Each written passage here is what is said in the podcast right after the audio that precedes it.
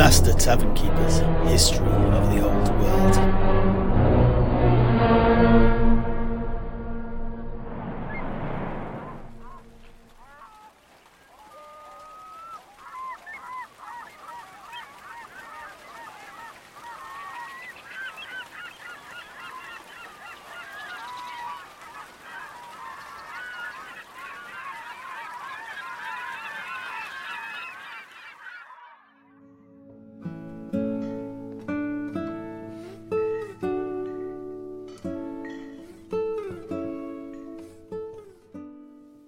Right, welcome back to the conversation, neophytes. And so, back to Manann and his followers it is then.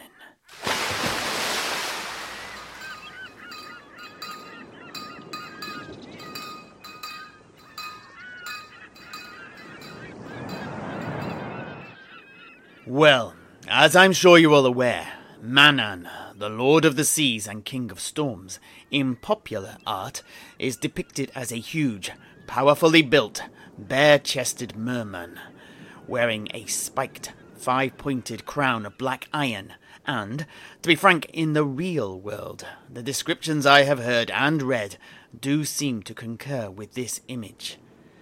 However, he is divine, and thus can take on other forms, most famous of which is a swirling, bottomless whirlpool, but also a spout of erupting water and a gigantic sea beast. But who can say if he has a uh, true form from amongst these, or any of the other ways in which he can manifest himself? Are gods corporeal beings such as we? I think not. Thus, to think of them as having any sort of fixed form is false. Surely many are more akin to manifestations of concepts and emotions, being imbued with a semblance of the creatures that have willed them into existence through their, um, faith, for lack of a better word. Anyway, as to Manann, there are three symbols in particular that you'll see connected with the sea god, and oft adorn images of the deity. These include the aforementioned crown, which you'll sometimes see portrayed as green, sometimes black. Uh, either way, it is a five pointed diadem. That does not change. Then there is his trident, a gigantic three pronged weapon, hundreds of yards long. And finally, you'll also see a sacred albatross accompanying him, whose uh, significance we spoke of earlier, if you recall. Manann has not only hijacked these symbols, he also hijacks the time of his followers. For there are holy days each month that are associated with the god and must be observed by his devotees. These are the spring tide, the neap tide, and the holy night when Mannslieb is full. Now, neophytes, as guild men and women, taught by dwarves no less, I imagine there are a couple of, well, a couple of you, although uh, you may have heard the terms, do not know exactly what the spring and neap tides are. Am I right? See, see. Ah, that's all right, Apprentice Morelli. I wasn't actually looking for a show of hands, but uh, thank you for your honesty. Well, for you and any others, let me explain.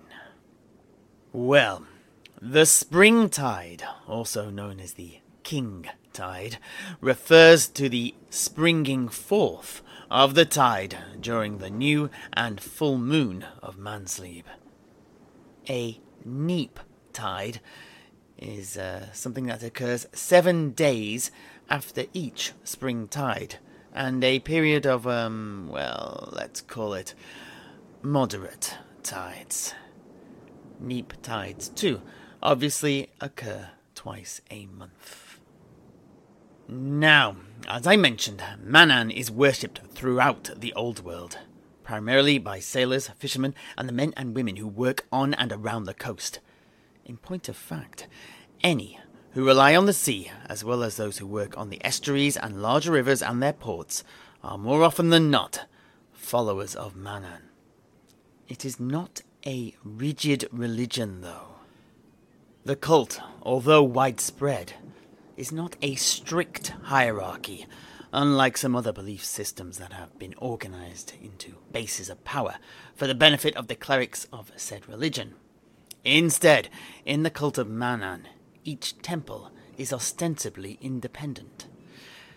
However, that's only really half true, for it is not without a hub, and the seat of its most prominent ecclesiarch, the master of the sailor priest navigators of the Order of the Albatross, is located within a large and, um, well, most impressive temple in Marienburg.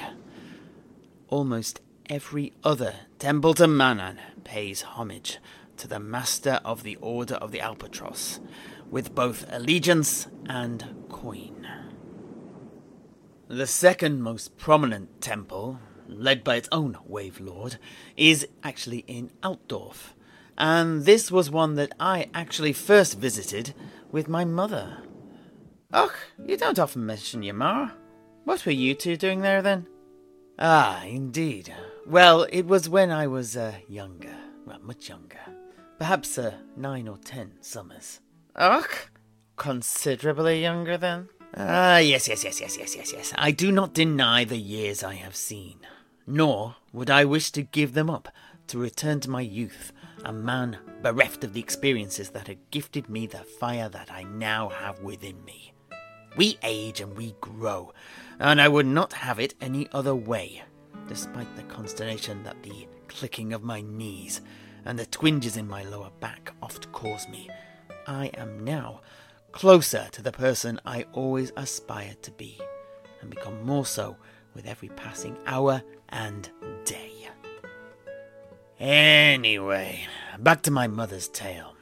Now, again, for lack of a better word, my mother was a bit of a wise woman from a long line of wise women. Well, uh, wise women and trappers. And uh, she dabbled in both during her life before meeting my father, Horst von Torlickhelm, in the uh, Temple of Cleo the Scrivener in Carroburg, where he was uh, working as both a scribe and an illuminator. Ah, story for another day, though. Anyway, one of my mother's childhood friends, a woman called Engla Brack, who'd later go on to become the matriarch of the sea, was a high priest at the temple in Altdorf at the time, where her uh, main role was proselytizing the unwashed river folk of the city. Anyway, she had come to see us at the tavern we were staying at in the city. It was a social visit, ostensibly to catch up, but she had an ulterior motive. She wished to procure my mother's help with regards a squirrel infestation at the great temple. Oh, yeah, yeah, squirrels. A curse be upon their breed. I suffered a very nasty nip from one as a uh, child, and it traumatized me well into my early years of manhood. Ach, but are you not still in your early years of manhood, Heinrich? Oh, I am flattered, but uh, I think perhaps I look younger than I am. Oh, I see. And so you're over it now then, your squirrel thing, right? Oh, yeah, yeah, mostly. Ahem. Anyway, excuse me for interrupting your interruption. May I continue? Oh, yeah, yeah, of course, Master Tavern Keeper. Dorje, as they say in Cathay. Anyway, Engla Brack was a very fascinating woman from whom I learnt a lot especially with regards to the uh, cult of Manann and their ship priests. I'll tell you all about that and them later. But back to the uh, the squirrel story.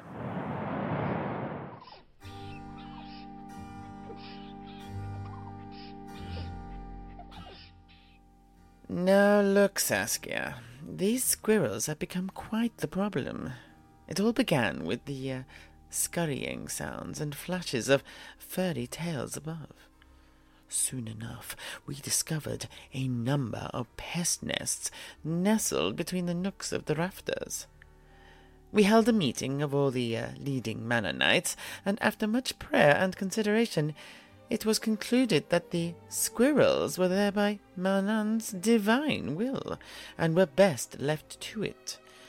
I myself was alone in calling for the exterminators, but my motion was outvoted.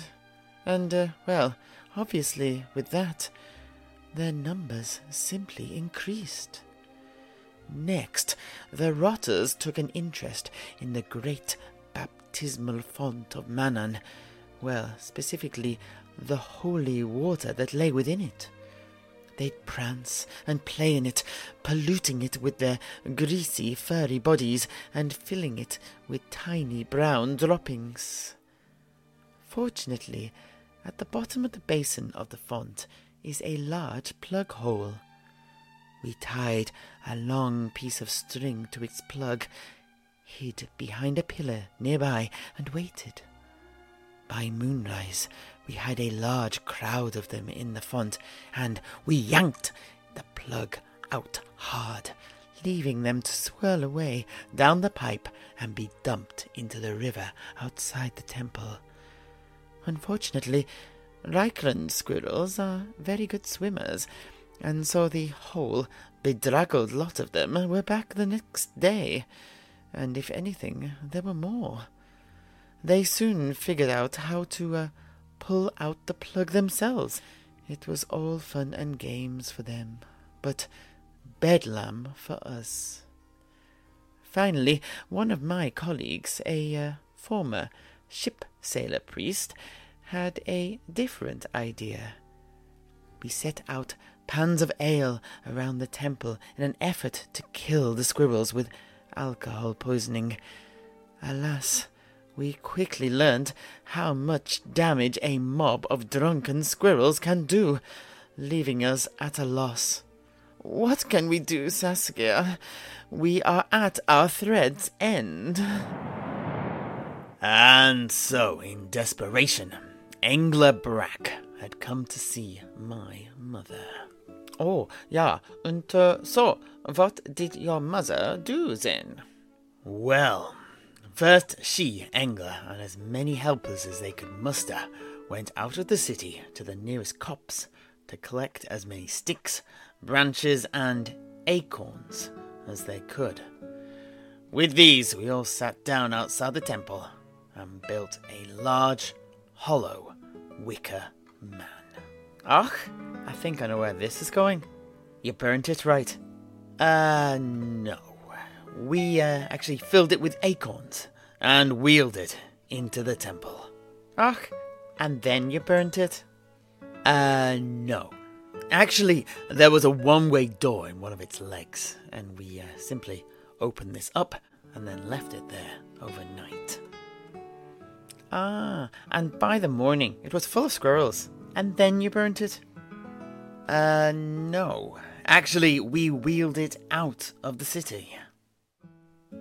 Och, of course. It's too dangerous to do it in the city. So, you wheeled it out to the copse, and then you burnt it. Uh, no. Actually, we simply left it with the door open, and all the squirrels returned to the forest. There was no burning.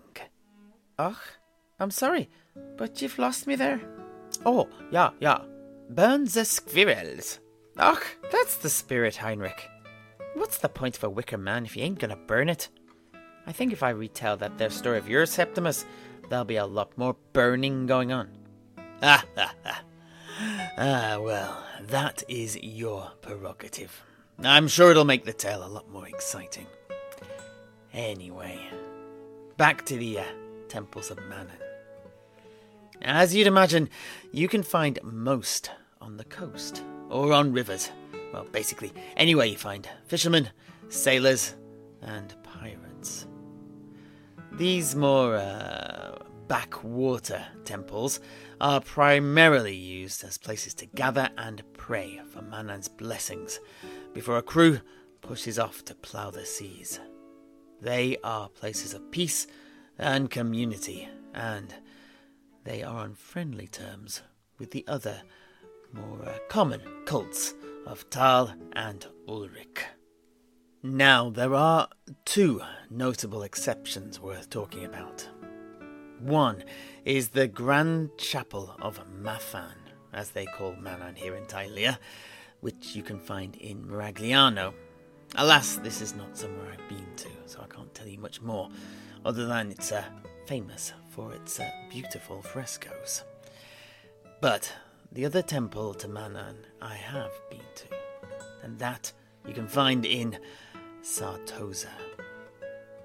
Here, the Manannite sailor priests and worshippers are a uh, particularly belligerent bunch, and the main object of their ire is the uh, new rival temple of Stromfalo, as they call him here in Tilea.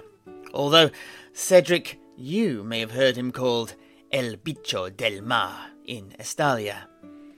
Heinrich, though, in our empire, we call him Stromfels, the god of storms, sharks, and pirates, and Manann's greatest enemy.